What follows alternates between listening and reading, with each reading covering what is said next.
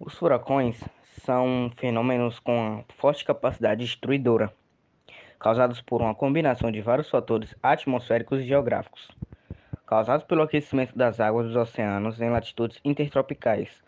Ocorrem quando massas de água quente começam a evaporar e o vapor, ao condensar-se, formam grandes nuvens. Durante os meses da primavera até o início do verão no hemisfério norte, ocorre um pico de furacões, chamada temporada de furacões Atlântico Norte. Nessa época, a incidência dos raios solares aumenta e, por consequência, as temperaturas das águas, chegando até 27 graus. Essas chegam a 500 km de extensão. O poder destrutivo de tal fenômeno, como dito anteriormente, é tamanho que, quando o continente é atingido por um furacão, grandes danos são registrados. A cidade inteira pode ser arrasada, florestas arrancadas e não raramente se restringam várias mortes.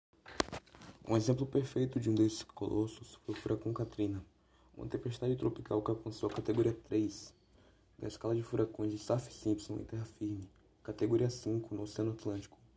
Os ventos do, do furacão alcançaram mais de 280 km por hora, causando grandes prejuízos na região sul dos Estados Unidos, especificamente na região metropolitana de Nova Orleans.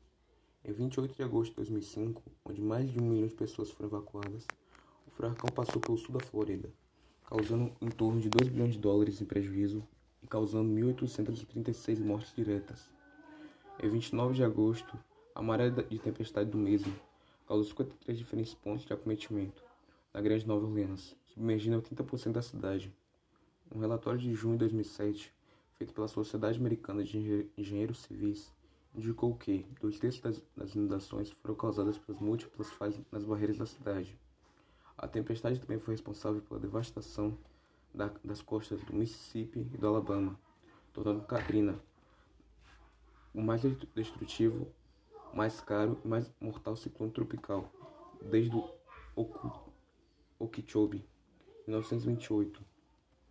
O dano total do Katrina é estimado em 81,2 bilhões de dólares americanos valores esses em 2005, quase o dobro do, do custo da tempestade, ou até ainda mais cara que o furacão Andrew, quando ajustado pela inflação americana.